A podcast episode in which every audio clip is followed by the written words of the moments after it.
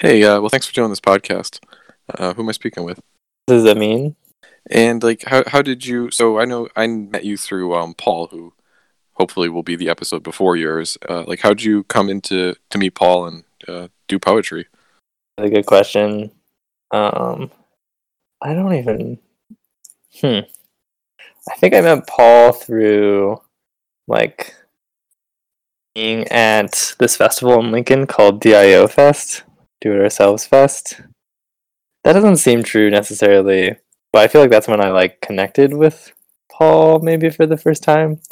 There are also some like poetry things in Omaha that I did that I connected with them at. So it's hard to pin down exactly when I met Paul, but probably in like 2015 or 14, I started like talking with them and doing poetry stuff.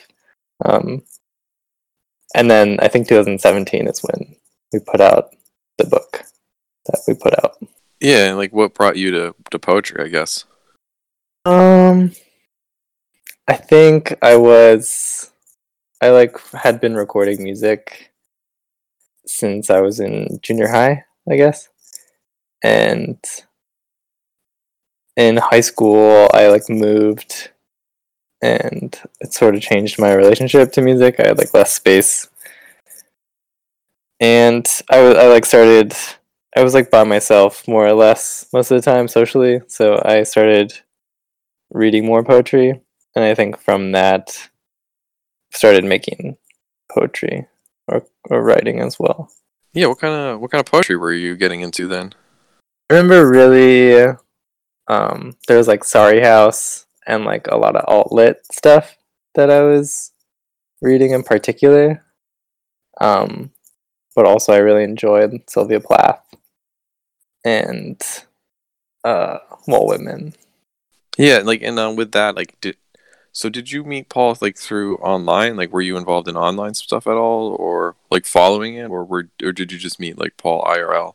Because I, I I tend to associate Paul with like the online, but I think he's someone who really brings the two together in a in a good way. Yeah, definitely initially online for sure. Um he, yeah, he was mostly just like this like online presence that I was like, oh, this guy is like cool poetry and makes cool poetry. And yeah, I think meeting them was uh I was like I don't know, maybe nervous is the wrong word, but I was like, oh, like I know you from the internet kind of energy. Um yeah, I guess that's all I have to say about that. yeah, no, it's cool. Yeah, I definitely get like relate to being nervous about talking to or meeting people that, that you like kind of vaguely know of from the internet. Like it's a weird, weird energy there. It's a weird thing because it's like there's a whole human being there. Yeah, and it's not just like whatever Paul's avatar is. I tend to just associate him with that. That feels really real to a- me, like that idea. yeah, yeah, it's especially with him because he he has such a I want to say unique online presence, Like what? a unique kind of online presence that that's a little different from a lot of other people's. Yes, and which I love. I I feel grateful that he reached out to me to do uh, one of these booklets because I feel um, Amanda's is great, and um, it also was like really collaborative. So it was fun to like make things with Paul too.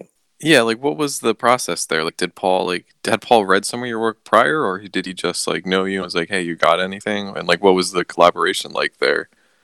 Yeah, uh, I we've like done readings together. I think that's like the primary uh, connection in that regard of like seeing each other's work, and I think from that he sort of reached out to me and was like, "Do you want to do one of these booklets?" And then showed me, I think his or like something that he had made in that format, and I felt really excited, especially because it like added pictures, which I really appreciate. Yeah, that's one of my favorite things about the. Not to like minimize how much I like the poems in them, but like for real, the poems, the, the pictures add so much. Like what was your process for like adding like because you must have seen Paul, well, I mean, probably Paul or Amanda's stuff, and then like been like, oh, what what like how did you how did you come to like pick the images you picked for for your for your work? Yeah. Uh, I think I just went through mostly my iPhone and was like, these are interesting pictures. Uh, I feel fortunate enough that I like get to travel, or I feel fortunate that I get to travel somewhat frequently. So I feel like I, when I'm traveling, I'll take more pictures that are like I feel like sort of occupy that headspace of like when you're in a novel situation. So I think those sorts of pictures were what got into the book. Yeah, no, like there's like there's the one like there's a couple that really stick out in my mind. There's the one of like the babies in plastic bags on the porch, and then the Yeah. and then the I think it's you taking a selfie on like a flip phone, and then there's like these two kids with iPhones taking a photo. yeah, I just love the some of the images in here are just like really they're real. You know, they just they get it. Oh, thank you. I appreciate that. Uh, I remember the the baby picture was in Philly, and oh, really? I don't know like what was going on, but yeah, they're just a bunch of babies in bags. I think to protect them from the rain, but that I mean, there's a further question there, right? Of why they're out. Uh, I hadn't even thought of that. That's why they're in the bags. right. That's that's so, yeah. There there was the thought process there. You're right. Yeah, logic to something. Logic to the no logic that is the babies on the porch. Yeah, that's really good. Yeah, but Uh, like, yeah, no, what are you saying? I the the other picture was my friend Gavin taking a picture on his flip phone, and then my friend Sarah and Graham taking a picture of that, and then I was taking a picture of that whole scene because that's just funny to me. Yeah, no, that's like, uh, yeah, no, that's really cool because um, I you don't really talk about like um, you don't talk so much about uh, like the experience of like online or digital stuff, like you know your relation to it in these poems. I'd say, but like I feel like you have like a really like a high like a heightened awareness of all that stuff. Like, I, like you don't talk about it directly, I guess is what I should say, but it's like always there in the background, if that makes sense.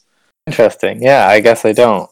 I feel like it's definitely a part of my like lived experience, but yeah, interesting. Yeah, no, that is always it is always weird to think about. Like, uh, I feel like with a lot of poets, like maybe like younger poets, especially. There's always like you can read their poems, and there's always that awareness of that kind of stuff. But even even when they're not talking about it, let's let's say, you know, hmm Yeah, something also like my relationship to like capitalization and uh like using a W slash for with. I feel like even though that's not re- referring to the internet necessarily, there's definitely like yeah, it definitely speaks to that. yeah, I think the only um the only like kind of like internety type poem that was in here was that was a very short one, so I'll read it. Um, the protocol is self-imposed. Has Trump even seen Oh, one, yeah. te- one TED talk? Yeah, Yeah, Uh, that, one, that one made me made me chuckle. good. It's a dumb poem. I like it a lot. it's, it is really good. uh, yeah, it's definitely definitely the zeitgeist of that of 2017 for me at least. yeah, well, I guess by way like, how did that like? That feels like almost like a tweet. Like, how did that one? Did that one just like pop into your head and you wrote it down, or or did you just like were you just like thinking about TED talks or something?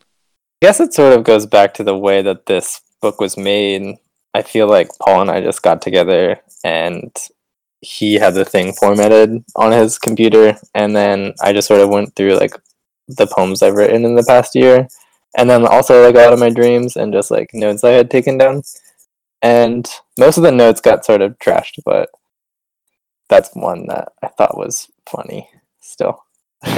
Yeah, no, that's cool because like um, one of the things like I really want to talk about more on this podcast is the relationship between like poetry and notes. Like I had the the one who really sticks out in my mind on this podcast was like up from some dirt was on here, and I think I've told this story a couple times. So sorry if I'm repeating myself to people listening, but uh, he basically was like just like taking some notes on a like a history book or something, and someone looked over his shoulder and was like, "Hey, I didn't know you were a poet," and like I I don't know, it just seemed really like right to me, you know? It's really good, yeah.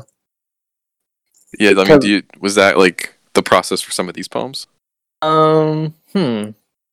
I don't know if it was that explicit, but I think just like I think a lot of these poems read in different contexts aren't necessarily poems, right? They're just like me either like thinking about myself or talking about myself or talking about other things.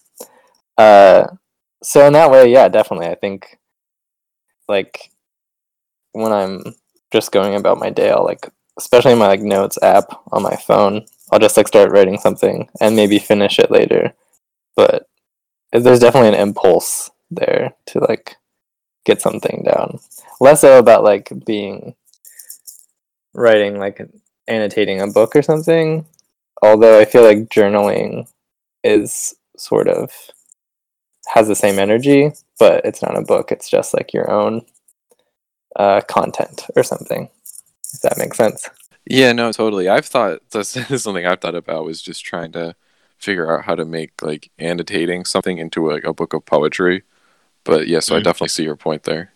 I'm curious as to like what you would annotate.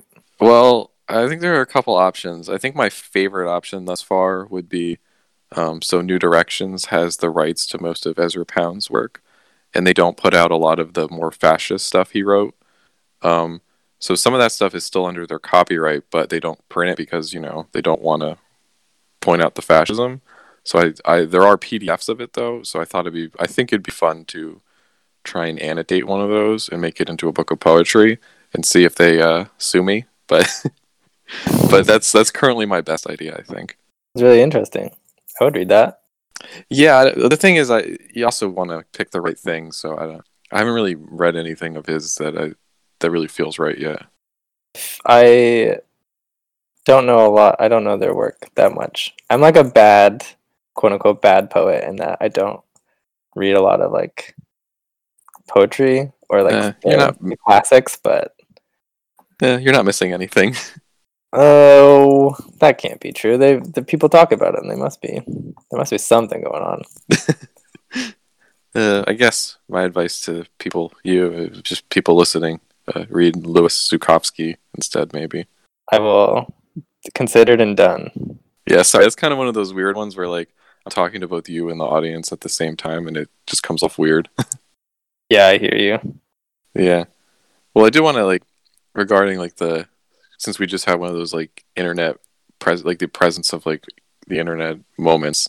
Like one of the other poems that reminded me like of that was um just like a note. It was this was no title. It was just like on a, a whole page to itself, and it made me. It kind of made me like laugh, but also like wow, like I like it just made me get it. You know, like what you're going for was just I see you, giant middle finger to all things fucked, and I don't know. That was like I don't know. It's just like one of those things where it's like do you ever like? I never managed to write short poems. Like when you write something like that, you're just like, wow, this is like not like wow, but like yeah, this is it. I nailed it. I nailed it. Uh, I wish I thought more in that way. Uh, I think maybe it, yeah, and this is what you how you reference that like my internet brain is just like uh has been inundated by like memes and like the the shorter and more efficient the content the better to me. I also like I like to work with loops musically, so I feel like uh yeah, something about efficiency is there. There was I can't I gave this book to Paul actually, ironically enough. Um and I can't remember the name of it, but I found it in this bookstore in Denton, Texas. And it was this like poetry series that like put out a poet, you know, it was like a single poet's work each book and their poems were like I think seven lines at the most, but like uh, between like seven and two, and it was just like sort of talking about more metaphysical themes, and something about that really resonated with me. So I think, um, not that poem in particular, but that sort of efficiency, or like even like no, I feel like mm, sorry, I had a different thought. Uh like biblical sort of verses or um, I want to say Rumi, but I feel like he kind of riffed. Maybe like Khalil Gibran, like that vibe is compelling to me, and maybe I like there's like an internet energy plus that sort of energy that feels interesting to me. Yeah, like one like one of the so you brought it up Gibran and like one of the other quotes that starts your books is book is from Erich Fromm. And like I feel like um like th- I don't know if you're like this is an online discourse, but like so I don't know I don't know if this is one you've seen, but like there's a lot of people who talk about like especially with the rise of people like Jordan Peterson, like the necessity of like self help for the left type type Mhm. stuff. And like a lot of your poems really do I think like grapple with like in that kind of brief kind of style they grapple with um the like you know like you know how awful living in this world is and how you know to like be better in it you know like i guess is that something you're shooting it feels like that's something you're shooting for Yeah. Yes. That's true. I don't know why I said it with a lack of conviction. Yes, I think it is. Um, there's also like I read this book Inward by Yung Pueblo, and I really didn't like it at all. But I think it's really similar to what I do. Um, where they're like kind of like maybe more elaborate aphorisms about self help. Um, yeah, I don't know why I didn't like it, but it seems like a thing lately, which seems fine. yeah like let me like here's a good example uh, i think this is like from your from your book you the poem's titled white people have power over me in america and it goes uh, it's okay to take medicine if you need it. If you don't feel good you can stop. Wellness isn't a hierarchy. And then that's struck through like xed out. And then there is no hierarchy of wellness. I still carry heavy things. And like i don't know like the like one of the things that really struck me about your work is it's outside of someone like say bell hooks there really aren't people who uh, i'd say connected to like in, like self-help and the kind of you know again there is no hierarchy of wellness with you know white people have power over me in america you know what i'm saying like it, it feels really rare and i guess like what like what el- like what else like made you like make those connections Oh, that's a great question. Also, to be discussed with in the same sentence as bell hooks is like, wow. I feel very flattered.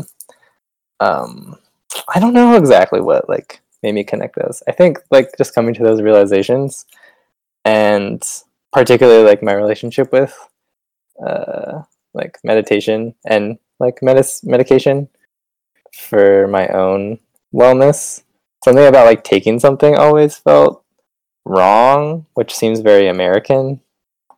Um, also, like to realize that it's like okay to feel good, and there's like Mm, there's no like there's no like worst or best. That's I don't know how how to say this necessarily, but well you said i think as you said there is no hierarchy of wellness i think you said. I'm just trying to re-articulate. Yeah, that. Yeah, that's. I guess that's it. Yeah. no, and this is one of the things where it's like I just read some of these things. I'm like, yeah, you nailed it. What what is there? What more is there to say? I think also I'm like my program and like being interested in counseling sort of orients my brain to uh looking at like dynamics and mechanisms that explore sort of interpersonal themes about wellness. Yeah, maybe for the people listening, like, what is the program you're referring to? Uh, it's a master's program in counseling at UNO, it's the University of Nebraska at Omaha. Yeah, and I think if I'm remembering right, you were going for like being a social worker. Uh, just like a uh, individual counselor or therapist. Oh, that's right. Yeah, yeah. Like, um, I guess like what the only other, I guess, um, I've had her on Scheherazad's uh, another person who does this, but like, what do you see as I like? It seems to me, and you're doing it a very different way than she does. Like, um, but like, what do you see as like the overlap between like therapy and and poetry, or how can you maybe do like approach therapy through poetry if that makes sense? Yeah. Wow, this is something I think about.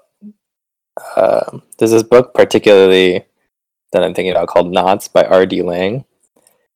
that sort of does that, or like that's the first thing that came to mind, where he sort of like takes psychological dynamics and like lays them out in poetic form and also like visual form. Um, I think like the fact that uh, the way we process information and the way we like hold on to information is not very simple and is often like explored through metaphor. Um, it's I think personally that's the way it's like made the most sense to me.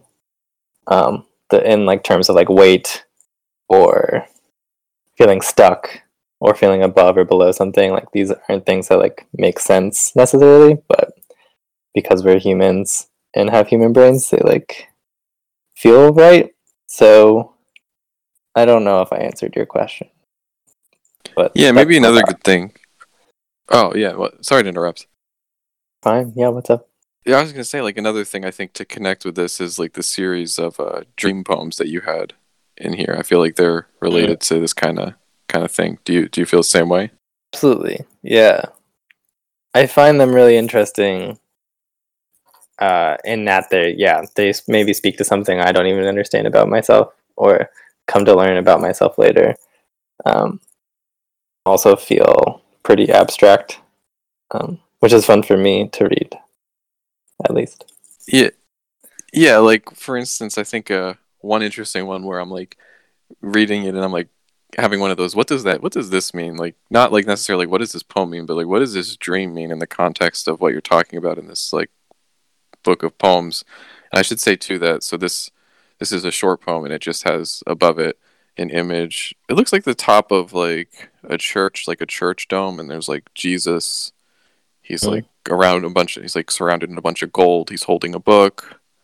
There's some angels or something. I'm not very good at Christian iconography, but it's it's Dream Five, and you dated it nine twenty one seventeen, and the first stanza is my my bear witness tattoo was in a different spot and rubbed off in a smearing way, and it's one of, that's one of those I'm just like this like means something, but I'm not sure what it is. You know what I mean? Like in the, like when you have like in a dream sense, like I, this dream means something, but like what is it?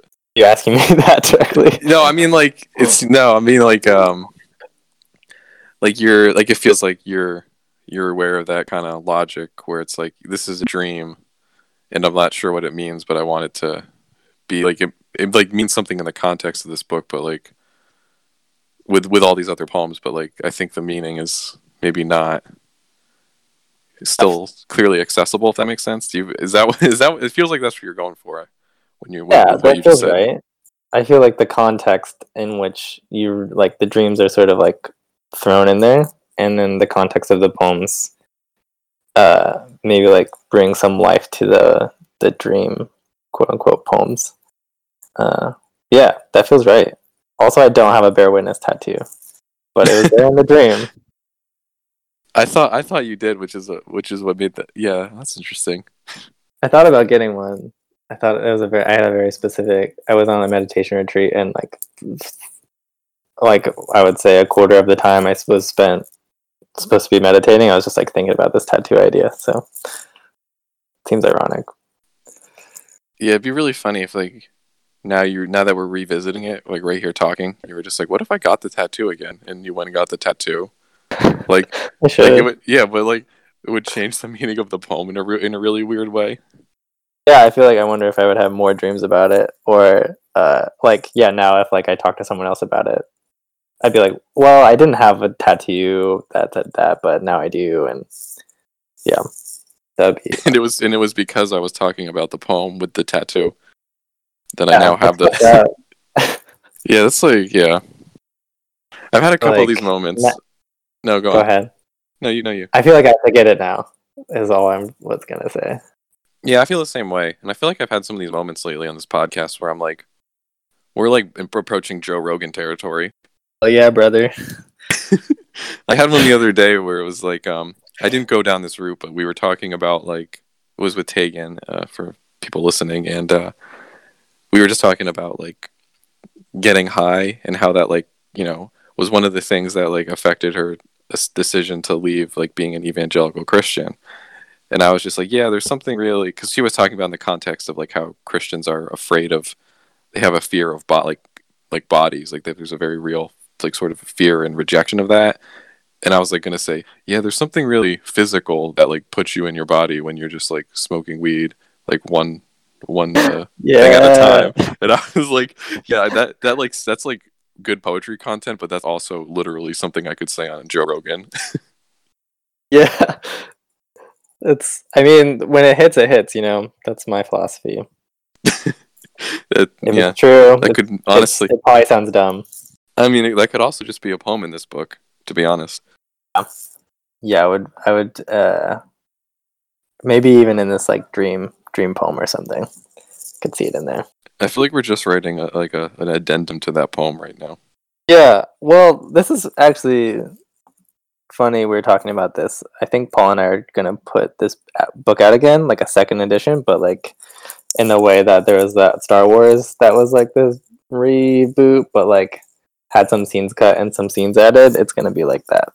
Oh, that sounds cool. One so one format that I really like. There's a book I think it's called Neither Wit Nor Gold by um, uh, Alkali, and it's uh, like it's so this was published in like let's say like 2012, and he's like you know he was like writing in like the 60s and 70s to, too, but he was just like he took his old journals and just like photo it'd be like photocopies of them, and then like his present day like commentaries in a kind of poetic form on them, and it feels like Oh. yeah, and that feels like kind of the vibe we're we're headed towards here.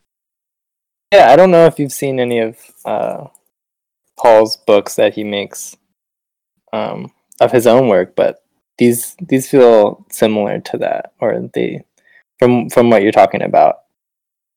Yeah, Yeah, for like- sure. I've only read uh, four statements.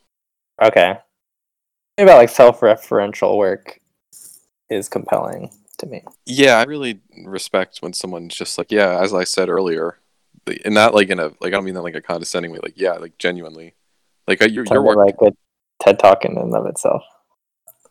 yeah, yeah, but like with your work, it's like you know we just had that moment earlier in the podcast where you were struggling, you were like kind of struggling to say something, and I was like, as you said in the poem, wellness is is not a hierarchy.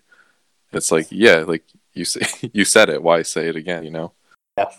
I think that's I really enjoy long form poetry to read and especially to hear. I feel like that's where it shines brightest. But I feel like in terms of reading something, it's if it's longer than a page I this is probably my internet brain again too, but I just like lose interest unless it's like particularly compelling. Yeah, I think about that a lot in my work. Is like, you know, you have to really compel people along. I guess maybe that's also me reading, always being fascinated by like say, Roland Barthes like pleasure of the text type thing. But yeah, there is like I feel like with you know the you know the internet brain that you're talking about. Like, yeah, every other line. I feel like yeah, like every other line should just be like just like memes colliding, basically. Do you uh, do readings of your poetry or your work? No, no. I think I talked about this on, on an episode that has yet to come out, but with Brendan and Matilda for people listening. But I was just like, like I am actively trying to make my poems like like impossible to read on a physical level out loud. Not like in the sense that like it's a bunch of jumbled text, but in the sense that like, yeah, you there's nowhere to stop to take a breath in here. Uh, that's interesting to me. Yeah, I want to uh, either read them or attempt to to speak them. Yeah, there's one. There's one that I did that's just like a bunch of rules in a row. It's like maybe 40 lines long, and I just it's one of the few that I've ever imagined reading, and I just imagine trying to read it and just like never trying to breath and breathe and just like gasping for air in the middle of it because it's like a bunch of rules that you know it's like kind of like oh this rule for how you know the economy works or whatever and that's like you know the to me like the physical reality of those kind of rules is like you just you can never stop Yeah. yeah What sorry, better way to sorry to articulate derail that. No, yeah that's I think that's interesting. no well it, it and it reminds me of i think your last poem which is one of my favorites where you it's called soft gurgle and it ends and it, it contains the very the very wise advice uh, don't forget that you can write on money and like I, yeah, like the reason I'm talking about this with you, I think, is uh, there's a real overlap between the those kind of works. I think, like the never breathing to because of the way society works and the way memes work, and also, as you say, don't forget you can write on money. Yeah, I feel like that like that's it's it's just a word per line, but that little phrase. There's like a point in my life where that reality felt extremely compelling to me, and that like money exchanges hands more than anything, perhaps, and like information is often very limited or like you get an information bubble. So there's a i think i was like on this big i was like busking at the time. It felt like uh like an outward facing moment yeah this is something we when paul and i talked about your work for a few minutes on the one we did which people will hopefully have listened to um, like he mentioned that one of the reasons you know he thought of you for for making these these physical copies of things is like so you could sell them you know at your shows. And like you know we you mentioned so far like you do music. And i mean like how has that been? Like you know uh, busking or doing concerts or whatever and you know selling these these selling these poems. It's been amazing. It's been honestly a privilege because i like i i play in a band um that yeah you should you should plug where can people listen? You should plug it. Big plug spotify youtube etc i don't think we're on Tidal maybe we're on Tidal uh, the band's called thick paint and we put out an album last year uh, called the perennial approach to free time. And we're going to be going on tour in march. We're playing south by southwest and a few dates in the south uh, that's the plug i also play in Hell some yeah. other bands but that's i think that's the one that does the most stuff um it's awesome to like get to go on tour and to travel, but it's like having my work as like an item, something someone can purchase at a merch table feels unique in that like someone has just related to an experience in one way and like here's an opportunity to like uh, relate to an experience that's related to that in a completely different way uh, it's also like a, a great way to like people who are like interested in it. I meet like like-minded people. I feel uh, across the United States, which is amazing. Yeah, for sure. Has anyone like in that context like at like been like, yeah, I already read it, like, and wanted to talk to you about it, or been like, yeah, or like you know quoted back to you or something like that?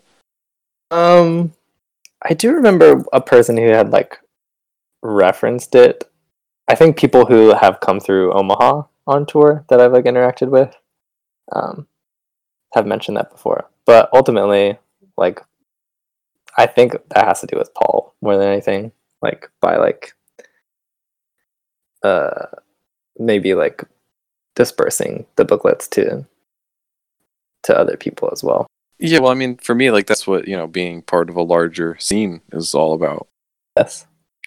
Yeah, I mean, like, what is like, so like, what has that been like to have like that larger sense of community and not like, you know, just be, you know, because like you came from it, you came to it like from like writing kind of alone and reading, reading and writing poetry from that from that angle. Like, what has it been like to, I guess, find like community there like that? Mm. Yeah, I don't know. It's, I Sorry, feel like it's, it's still a harder question. No, it's. I think it's a good question. I, I, it still feels very solitary in one regard, in that the way in which I write these things are I'm not like writing with other people and they feel like extensions of like how I journal maybe so they feel private in that way but I feel like having a community of other people who maybe do that um and like know that there's a space for these things feels empowering yeah, for sure. And one of the things we talked about with Paul was like, you know, he he's you know they have a they have literally a physical space there, which is so rare for poetry. Yes, yes. I feel like poetry is also one of the most like like I said before, hearing it means so much more to me at least than reading it. And I feel like music maybe translates less in that regard. Like you can just like listen to a song and be like, okay, and then go see it live. It's like more or less the same song. You get a lived experience, but like it's that song. It's like a I guess you can listen to recorded poetry. I see a flaw in that, but yeah, I feel like spaces to experience poetry are unfortunately rare. And as as someone who does play music, I love when people who are poets can perform their work alongside musicians. And that goes maybe even for like comedians as well. I feel like yeah, maybe in the circles I exist in the like space for different arts feels limited. Uh, so I I always enjoy when that happens and try to make it happen in the shows that I perform in. Yeah, I mean, have there been any of those kind of like? Have you like have you organized or been a part of any sort of shows like that where it's you know poetry, music, maybe some comedy, and like what's what's that like when it when it when it does happen? What's that like for you? I guess. What's the what do what do you find appealing about it, or what what was the experience like? Yeah, um, there was a particular show uh, at like a house I had that we were getting kicked out of, where everyone like played in a different room. Um, and I think it was this doesn't answer your question at all, but it was all. Oh music. no, go for it. It was all music, and I think like having different spaces to experience uh, things, kind of like a weird funhouse, is interesting. To actually answer your question, um, I I don't organize, but I do like the I book the music and run sound for this like small neighborhood market, and um, sometimes we have like multiple acts, sometimes we just have one act, and there have been a few nights where we've had like poetry and music or a comedian and music. And it if you understand the artists that are performing and like line them up accordingly uh it can be a really powerful experience. Yeah for sure. And that's like you're organizing some performances i think for a farmers market was it? Yeah it's a neighborhood market. Yeah that's really cool. Like you know, I think when we emailed about it, you were like, I don't know if this like fits into the Marxist poetry podcast, but I think something that everyone's kind of concerned with right now is making both making alternative spaces and also making them in a kind of um, like sustainable way in that like you know participating them isn't some huge energy depleting event and that just sounds like a a really healthy balance i guess is, is that is that your experience of it yeah I it's just a beautiful place to be. It's like every Friday night in the summer and it feels like a big living room for a community, which sounds cheesy, but it's true. Especially yeah, I feel like sounds, in Omaha. cool as hell. it's it's it's awesome. I've there are a couple other like farmers markets in town that are pretty commercialized, which I mean like these are people's livelihood, so um you know, that's its own thing and it's fine. But yeah, the people this like market brings out are just like people in the community, and I don't know where I'm trying to go with this necessarily. Um, I I appreciate it as like a platform for artists and people who just make things on their own to come together and do that without a lot of pressure.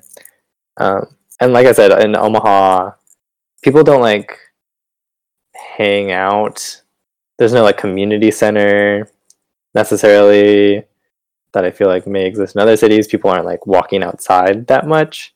So it's nice to get an opportunity to just have neutral space, maybe not neutral, but fairly neutral space with your neighbors.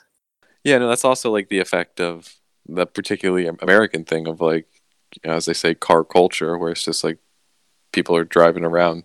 There's no like walking around. There's no kind of community space in that way yeah, I don't know. I feel like that is definitely something that relates to your poems in a lot of ways. Thanks. Yeah, I, sure. I say more. Well, I mean, just like you know, it's you have like there's a lot in here about you know being and like being by yourself and being with others, and like you know you have the same kind of thing that Paul does, where it's just like, yeah, I was walking around with you know so and so, or I was hanging out with so and so, and we were doing X X or Y. Paul likes to be like, Yeah. we were we were walking around, we were watching some movie. I don't know movies, so I can't get a movie reference for him. But uh, yeah, like yeah, like there's you you. It's the same kind of thing, like where you know you're you're talking about something that, that I think this world act- actively fights against. Yeah, it's sad to me. If that, that I don't know, do you feel the same? Is, do you feel the, Do you feel the same way about that? I guess.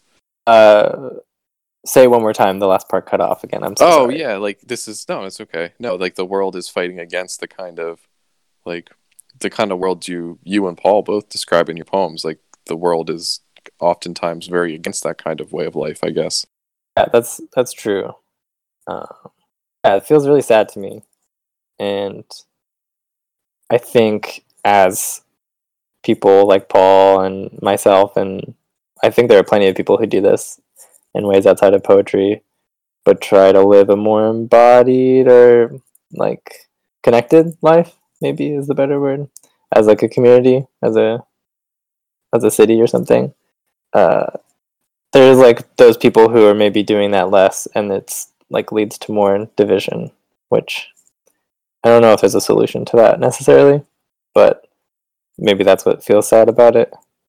Um, these i these things feel obvious to prioritize to me so i it feels like almost outside of that. But i feel like i relate to people who also prioritize those same things Yeah, like for instance, there I think it's it's Dream Number Five. Um, it starts with was touring with Frankie Cosmos. She was upset at me for being rude to two men, and uh, under that's just how the poem starts. And underneath it is like just a photo of a house, like a ranch style house with like I don't know six cars parked in front of it.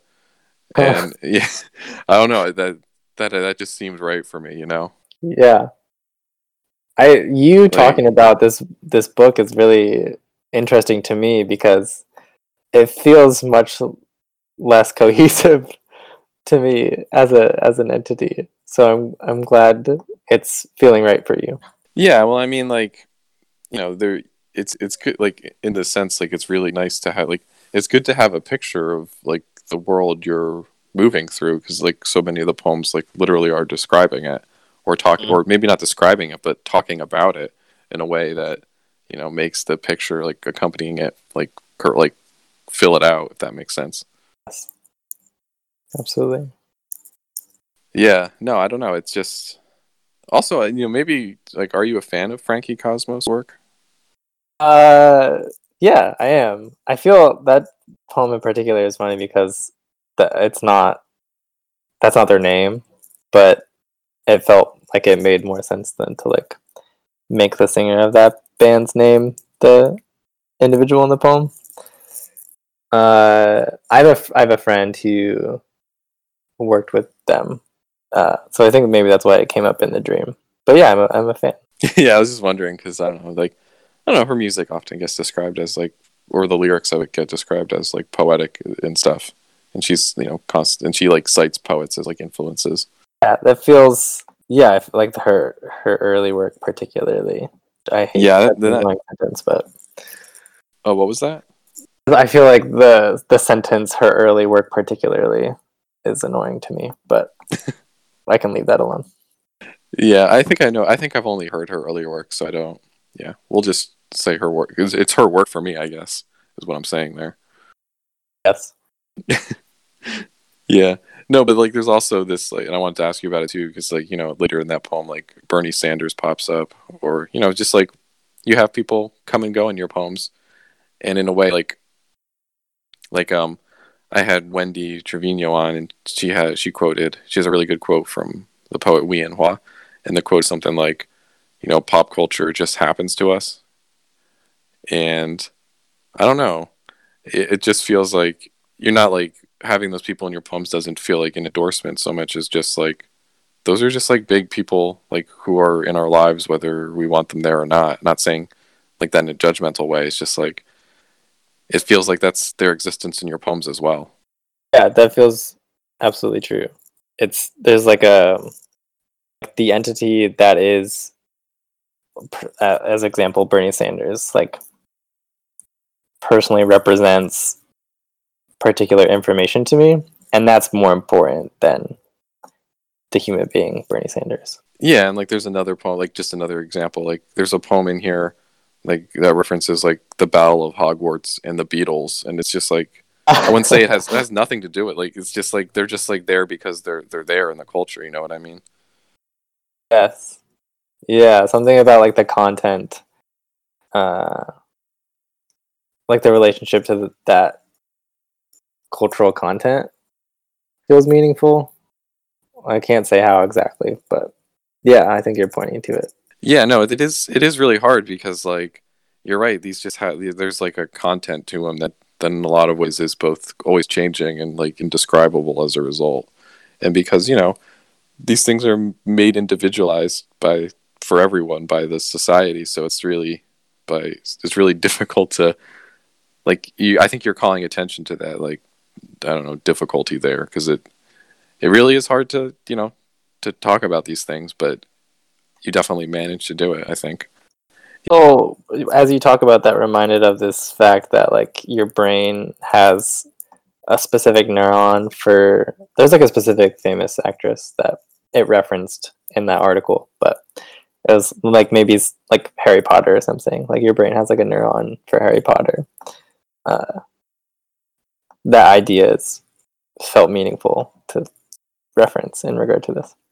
Yeah, I know what you're. I know what you're saying there, and like um like another good example, like in terms of like an an image for that is there's one, uh, and this one this is probably the one that's haunted me the most for some reason. There's like it's like a looks like an X-ray or like a some kind of science photo of like the root network of a of a of like a plant with leaves and the, and its roots, and then on the right is like a pig, and then Mm-hmm. and then there's just a YouTube comment uh, like over top of them, and the YouTube comment is, "Does it come with everything, like the charger and DVD and stuff?"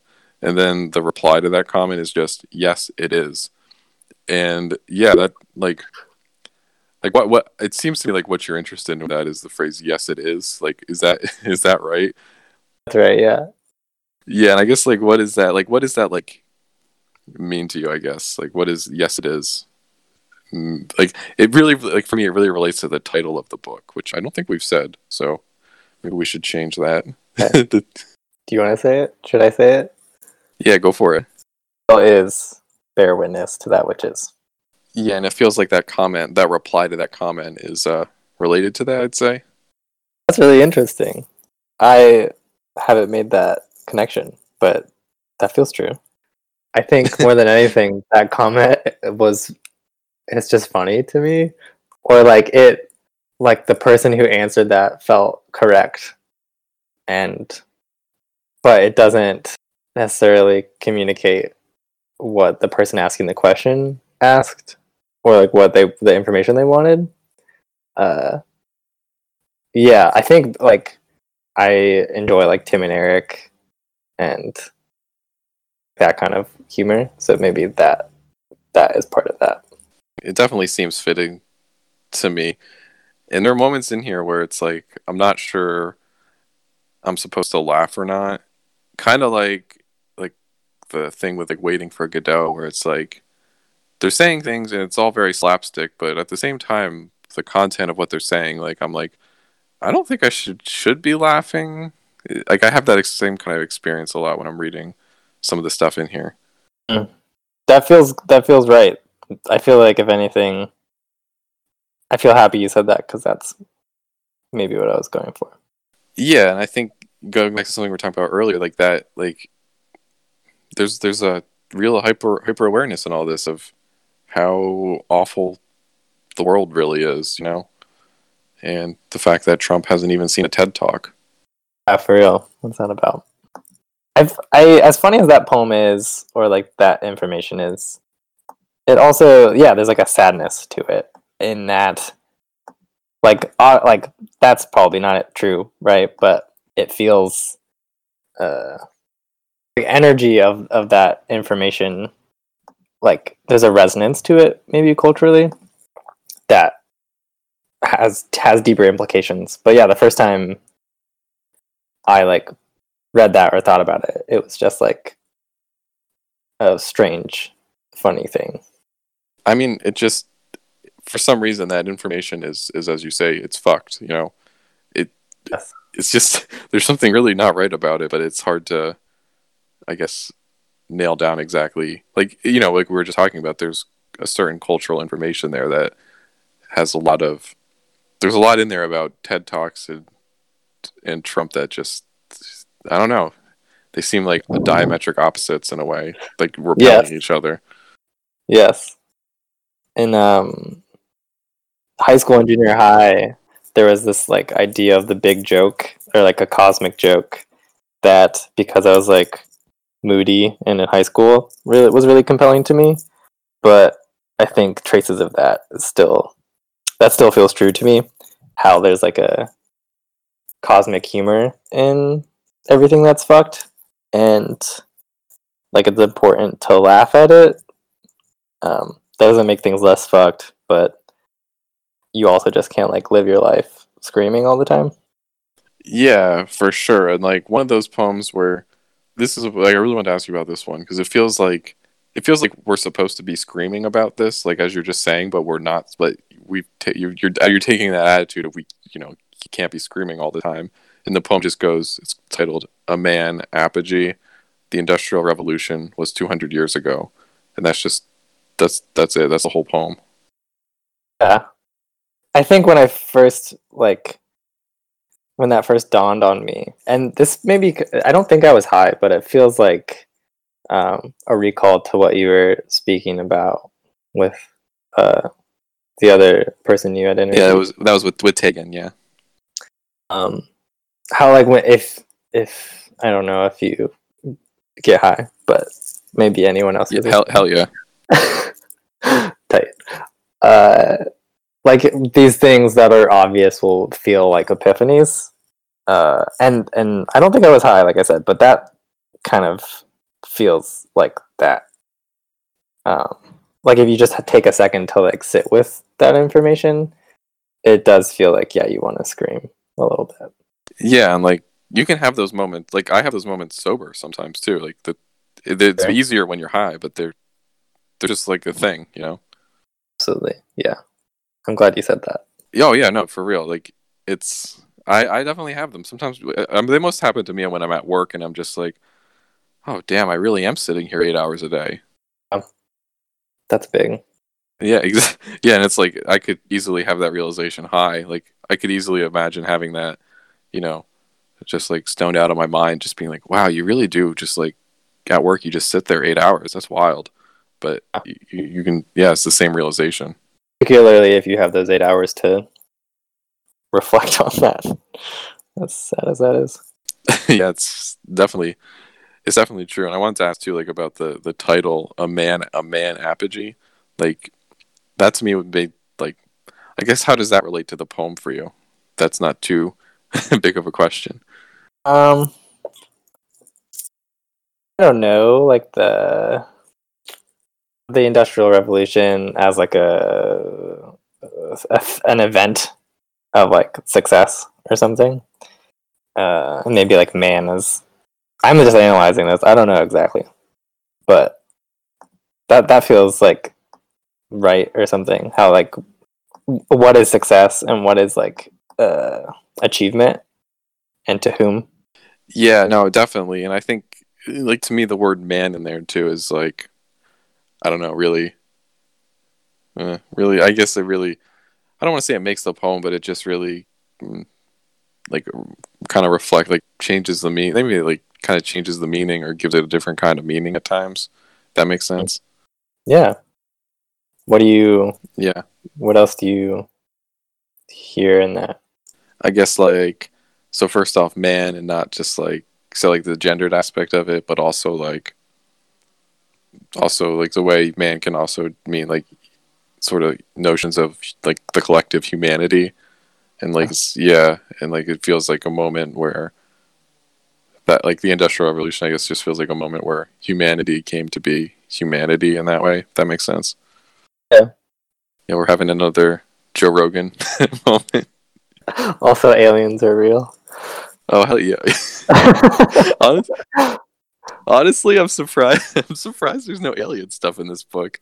I don't know how to respond to that. I feel like there should. Am I I, feel like flattered? Am I offended? there could be alien I- stuff. Maybe I don't- There's. I feel like maybe uh, Dream One. There's like alien energy. yeah, maybe. Yeah, maybe. I think maybe you're right, but because like something else that is like since you mentioned Dream One something that's like looming over a lot of these poems. You just talk about fear and threats a lot, and like that feels like. Yes. Yeah, that feels like another thing where it's like you. There's always this awareness to like, what's going on.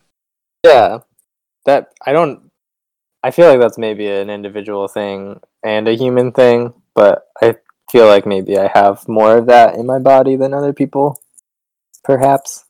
Yeah, I mean, I don't, I don't know. Like, yeah, like you're saying, it is, it is individual, but it does feel like something that a lot of people are feeling right now, for for a variety of reasons. Yes. I feel like I I don't know if this is healthy necessarily, but I tend to focus on it or like draw attention to it. Um, whereas I maybe other people cope with it by distraction or yeah, maybe processing in, in some other way. Yeah. Yeah, it has that. Like again, it has that kind of waiting for Godot energy, where it's like the direct confrontation with it kind of happens in, you know, in this case, it's happening in a dream kind of sequence, Mhm. and there's some stuff in there that like maybe is funny, but then we're also dealing with this at the same time. Yeah. That's go ahead. No, no, I think that I think that's it. Cool. I yeah, I don't even know what that is. I, I guess I'm just there's like a lot of things to genuinely be afraid of, and there's a lot of things that we don't need to be afraid of. And I I think part of making this is like figuring out what those things are on each side. yeah, no, no, exactly. I think I think that's right. Um, was there? I'm trying to remember. Was there something else that was there something we didn't get to? I feel like. Um, I work at a library, but Oh yeah, I think that's the only like bit of information in particular. Well, I guess real like because we have talked about it. Like, what's your on this podcast with other uh, writers? Like, what's your what's that like experience uh, been like for you? And I guess something else to tie it back to something we were saying. Like, that is one of the few public spaces for like books and the kind of like literary type stuff that we, we've been talking about. Yes. Um, I really love working at a library. I, it's it's honestly, it's like a radical government institution, right? Like you pay a, some a little bit of money through your taxes, and you get access to all these all these things if you need them. Um, I feel like the library I work at, uh, I'm more than anything like helping people do real life shit like fax documents and scan things and like figure out stuff on computers um, but also like having families check out like picture books with their kids. Um, i think the biggest thing in terms of like writing or thinking about writers in regard to working at the library was just like the huge range of work that's out there and just how many people write um, which feels affirming. Like everyone has a voice and there's we can make space um, for all of that Yeah, no, totally. And uh, like, what? Um, I guess like, what has your experience been there working like too? Just like, um, like, do you? So one of the people I had on were wrote a coll- uh, John uh, Johan the kid on Twitter uh, had a one of the, their collection branch life was just a bunch of poems that they wrote like you know stolen time at at at their job at the library and like what i mean have you done anything of this sort like what what do you like what else is there a lot of downtime there for you? Um, there's a fair amount of downtime yeah. I'm in school like i said so i feel like i spend most of it uh, like studying or like reading the books i'm supposed to be reading which is really nice and convenient. Um, yeah it's definitely like you're doing something and then you're not doing something uh, completely. Um, i feel like i had one other thought with that. Maybe that's it. No that's cool um yes i mean is there anything else you wanted to talk about Um, I don't. I don't think so. I feel like maybe what a question for you, like what the Marxist Poetry podcast means for you, and um, why you like to do it. Yeah, I mean, I think uh, something that's always really helpful for me when when trying to like understand someone's poetry or whatever is here. Not like that's like sometimes hearing them read it has the same effect, but sometimes I'm just like, yeah, that's the same thing that's like on the page. Like you hearing you read it hasn't helped me at all. But something that really does help me, I feel like a lot of the time, is hearing poets talk about either their work or just any kind of poetry, in, mm. any kind of poetry in general. Just because you get, you kind of get a window into how they're thinking about things that maybe gives you a chance at, at you know, getting their poetry in a, in a better way. That makes sense. Yeah, that reminds me of um, like Amoeba does that thing, like "What's in my bag" or like Criterion. Oh yeah, exactly. Yeah, I, it's except it's like more about the person it, themselves, maybe. But yeah, that resonates with me for sure. well, I feel like I should ask you, like, what's what's in your bag? Like, what have you been? What have you been reading? What have you been? What have you been listening to, and all that? Oh God, I feel like this is wow. This is a big question. I feel like I need to go on my like music listening situation. If you yeah, if you need a if you need a minute to like get something or whatever, I can I can edit it out. But I also realize it's a it's a big question. So I feel like I listen to Animal Collective a lot. I feel like I've been listening to this band both. It's like local BXTH. It's like local local rap duo. I've been listening to like a lot of Michael Jackson slowed down or sped up, which has been fun. I think that's something I enjoy is like going on YouTube and like changing the speed settings of songs. Uh, yeah. Yeah, no, that's definitely. yeah, I definitely like. I yeah, I like the chopped and screwed stuff sometimes. In terms of reading, I've just read *The Left Hand of Darkness* by Ursula Le Guin, which was amazing. Oh hell yeah! Is that the one where there's she's on the where there's the anthropologist or, or like the emissary on the planet and there's three genders? Yeah, or if there's like no gendered people, and then like I said like once a month they like get depending on like who they're hooking up with, they get gendered appropriately. They get yeah, yeah, and the planet's like really cold too, or something. Yeah, just the whole time the the protagonist is like, it's really cold. It's so cold. yeah, yeah, no, Fun, and, uh, and no, I was trying to think. There's something else too, like the there's like a religious order and they can communicate they can see the future right is is it yeah they're like their gift is like they can their like capacity to for prophecy is strong or something whereas like the protagonist who's like an alien essentially is like uh they can like mind speak or whatever like talk to you without actually f- physically talking oh yeah that's right yeah no i i listened to the audiobook like maybe a year or two ago now, so I'm just nice. remembering it all. Yeah, no, it's always good to read Ursula Le Guin or talk about her. Yes. Uh, yeah, what about you? Someone. Uh, what? Oh yeah, I've been. Uh, I have some library books due uh, this week, so I'm probably gonna try and read them. Yeah. I wish I could waive your fines. I would waive your fines if I could. Yeah, that'd be, that'd be sweet. I have like, the problem is too like because of this podcast, I have like, I don't know, literally 20 books checked out at a time. So like I need to really pay attention to the fines because they will add up so quickly.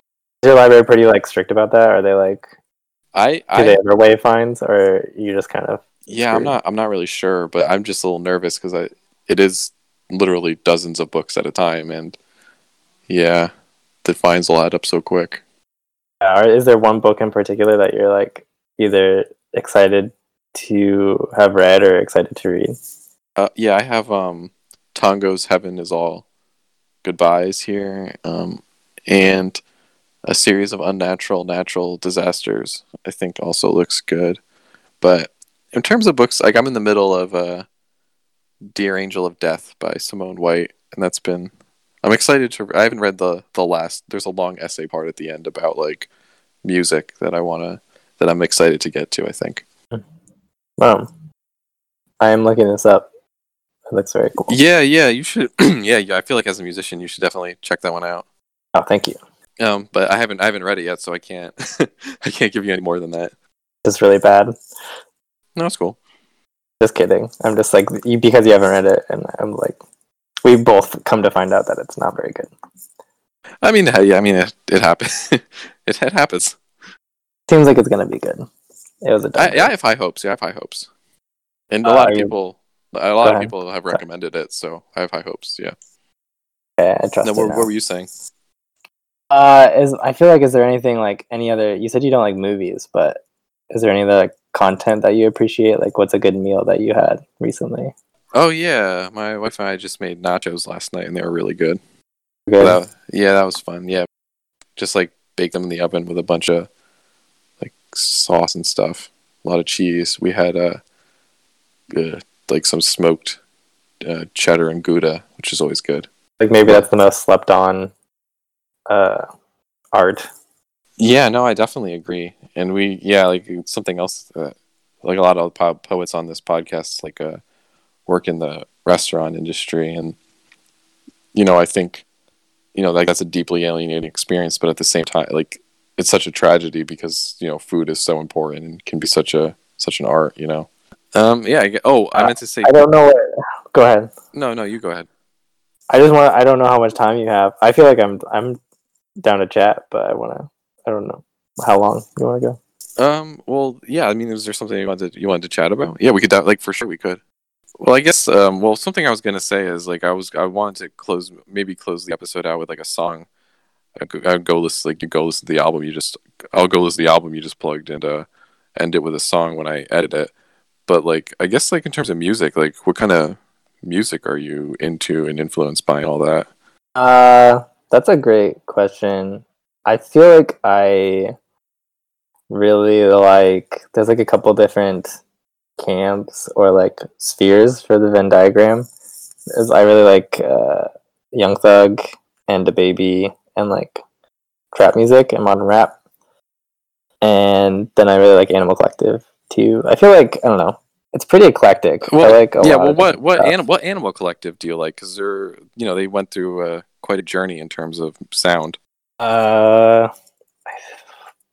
I feel like Sung Tongs is the album that like maybe means the most to me, but uh, Merriweather Post Pavilion is like obviously really good. Strawberry Jam, and I I feel like I also wanted to say that I've listened to a lot of classical music very passively on the radio and on YouTube. Did you have any classical faves?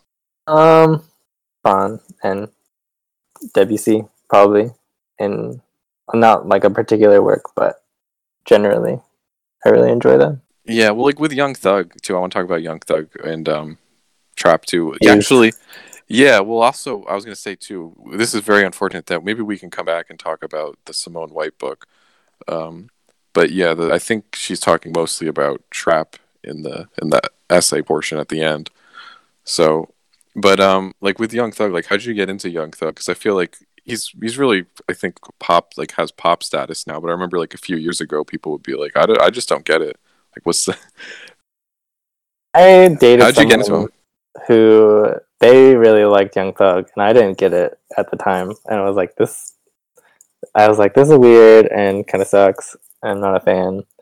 Um, but then I like went back to it some years later and was like, oh, I like get it now. This is really really good. Was there was there a song for you that made you get Young Thug? For me, it was, for me it was the Uh, song uh, St- "Stoner." Was the song I was like, oh, I get it now. I don't even know that song. See, I feel like there's just a wealth of content. He's always, yeah, no, that's a that's a classic one, especially if you're uh, smoking weed. smoking weed. Uh, yeah, no, that's one of his ones from like uh, four or five years ago now. Okay. It has the it has the fantastic line: "We don't stand in line. Foreign shoes hurt your feet. Don't stand in line. What? Foreign shoes hurt your feet." Uh, that reminds me of uh, like, there, I can't remember what song, but like he says he wears a dress to like keep his gun hidden or something. Yeah, Feels that yeah, something like that. Uh, I feel like halftime maybe is Oh, yeah. that I was like, this is it. Yeah, he talks. Oh man, there's a good line. I feel like there's a good line in that one about his his style, like his like dress dressing style. Oh damn, I want to I want to find it now.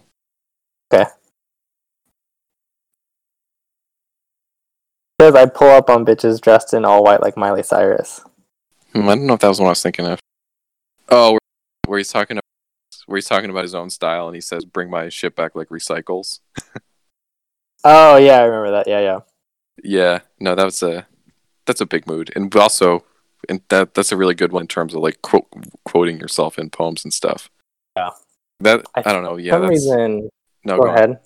No, no, you go. Uh, uh, like I see parallels between this genre and bands like Palm, if you know them. No, what what was Uh, what's the band? It's P A L M. Palm. No, I don't like, think I know make- them. It's like guitar music, but they have like a lot of like MIDI synth stuff that like uh what like using triplets, which I feel like is a thing in trap music. Uh, Yes. really feels good to me. I'll have to check that out because that sounds really that sounds really good. I was always even before like uh, Migos and the kind of triplet flow hit big time. I really was Mhm. always I was really always intrigued by even before then the like the producers were kind of anticipating it in the like especially like the hi hat type rhythms that were on trap beats, Yes. and that that's always been fascinating to me. Yeah. Yeah, the instrumentals alone are Yeah, some of these no, they're are incredible. Yeah, what do you what's what are your some of your favorite like trap beats? Like I really like um there's that like one of the Migos, I want to say it's Offset and Metro Boomin and 21 Savage did an album. And they have a couple songs like Wow. Rick like Ric Flair Drip or um uh Rap Save Me. The beats Uh-huh. on them I'm just like, "Oh hell yeah." No Ric Flair drip. I don't know the other one. Oh, you got that whole album has some some really good beats. I feel like on one level, uh, like for some reason, Fela Kuti, if you know them, like the repetitive, Oh hell yeah, yeah. intricate beats, like is like that feels equally as compelling. trying to think of this particular like trap song. Have you heard that new Lil Uzi Vert song, the Futsal Shuffle No. 2020? No, that sounds good though. It's just it's like EDM rap music. It's Okay. really bad. It's really good. and that's dialectics, folks. Hey. Yeah. No, um, I was just I just had something in mind. Um, oh yeah, with uh, Fela Kuti. Um, my wife really likes uh, his his music. Um, like um, what is it? Life, water is life, or life is water, or something. Now, I like I know what you're talking about. He has the uh, like his songs are like ten minutes long, and it's just a lot of repetition, but like in a really like cool way. Yeah. It's uh there's a there's a band uh a Super Yamba band that plays this music more more so in New York than anything. But it's like getting like s- sort of sucked into uh a loop like that. It's so satisfying. Yeah, and I feel like that's one of the great things with like trap music and a lot of uh, rap, rap in general, but I think trap has really uh, made it like you know took it to a, a new space. The kind of getting sucked into a loop because the, the the beats and stuff on them are just so like hypnotizing and mesmerizing. Yes, and in the same way, Fela Kuti was like, like riffing politically more or less on this like you know twelve minute jam. Yeah, yeah, don't totally. He got he he got this. He was doing the same thing. He totally understood that. Except I feel like maybe in general, Fela Kuti's content is, uh, he was always like explicitly political. Yeah. Yeah, no, um, like, well, well, some like I think a big political rapper right now, right now, but he's who's not doing trap, but I think is definitely like when I hear his music, I definitely am thinking he's doing it in relation to the kind of smooth trap beats we have. Is um, JPEG Mafia? Hmm. Do you know? yeah, I don't know think- their. Oh man, I like know of them. I'm not super familiar with their stuff. yeah, no. I mean, do you remember like Death Grips? Oh yeah, for sure. Yeah, yeah, it's like sonically it's like that, but he's got a more political content in that. Like he says things like, um, "Oh shoot," like, uh, like literally, like, "I hope the alt right comes to Baltimore. We're gonna like literally, I'm going to kill them if they come." Strong. yeah, yeah, So, yeah, I'll have to listen to them. I think I like watched a YouTube video of them playing, oh, maybe at Pitchfork Live or something. Uh, before, I don't know if we're done yet, but I want to uh, plug Body Meat as a an yeah. artist to listen to. no, go for it. Um, they, it's I don't even know what genre it is, but they're from Philly, and they're I think one of the best artists or most like they're they're doing something really unique and I think they deserve a lot of attention. Uh, is it body meat like M E M E A T or M E E T? Me eighty. Oh, that's cool. A body meme. For sure. Like um, oh shoot.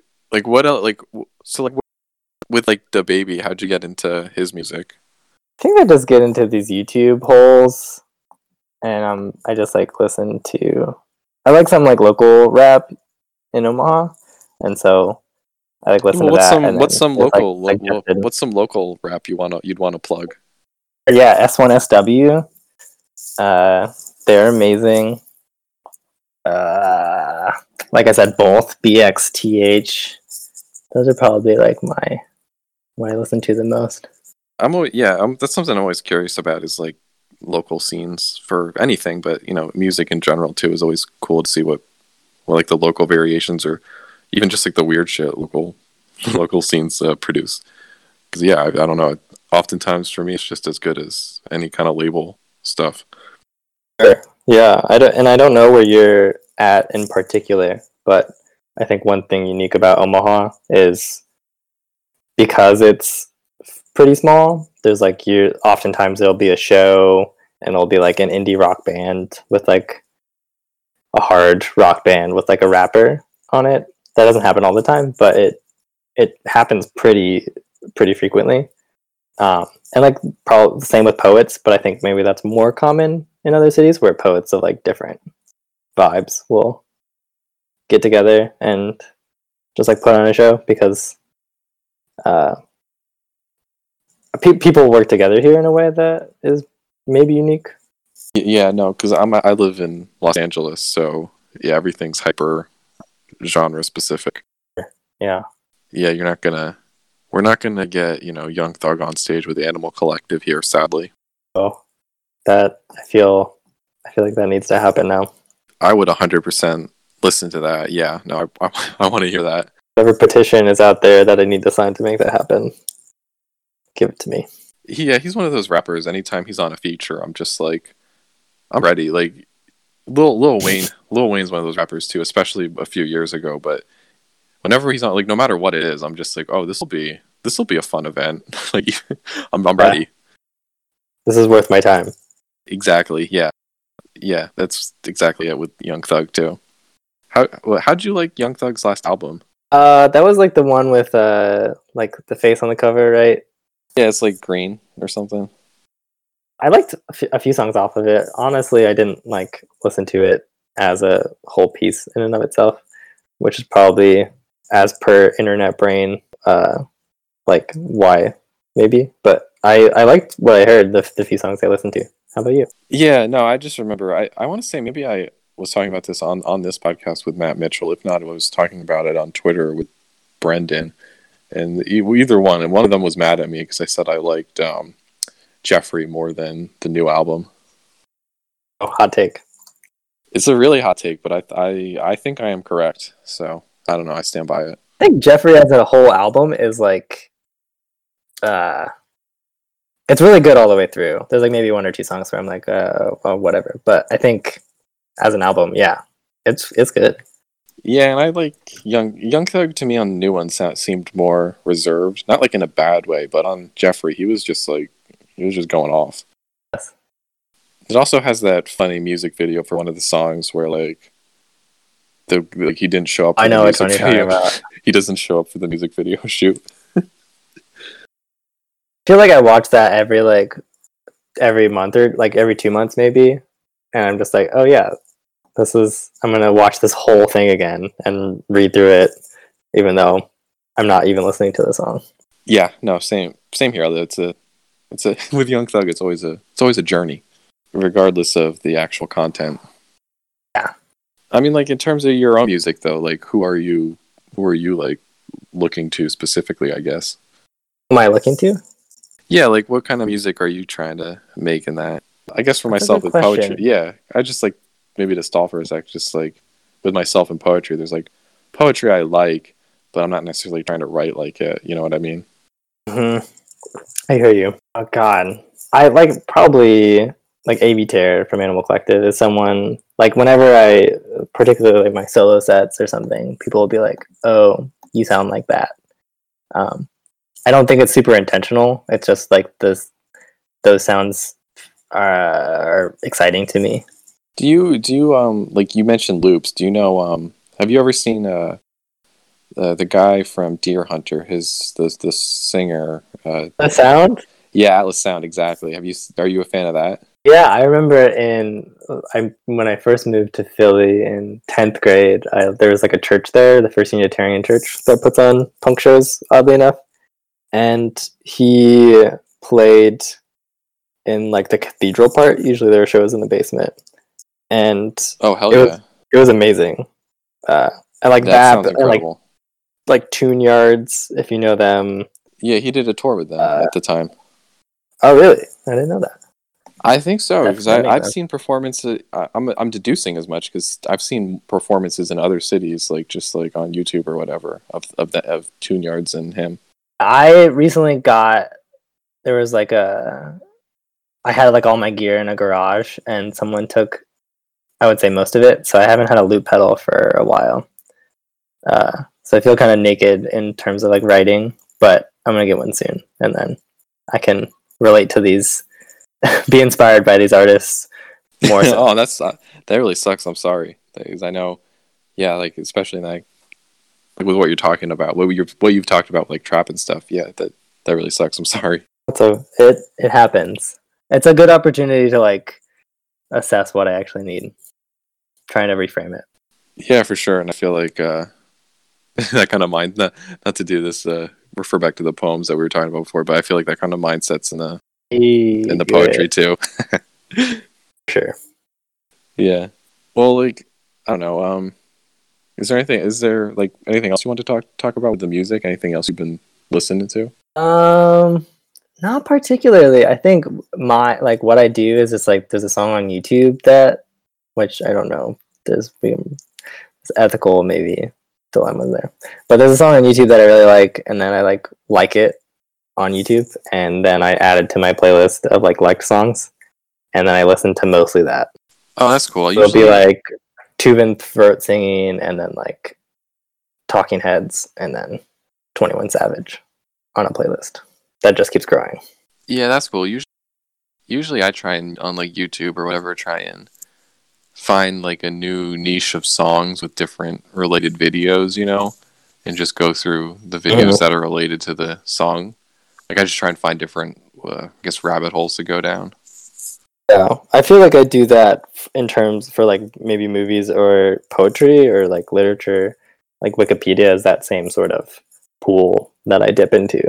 Yeah, I'm trying to think of the last really good one. I I, I can remember the song, I can't remember the artist. I had a really good one. I had a really good um.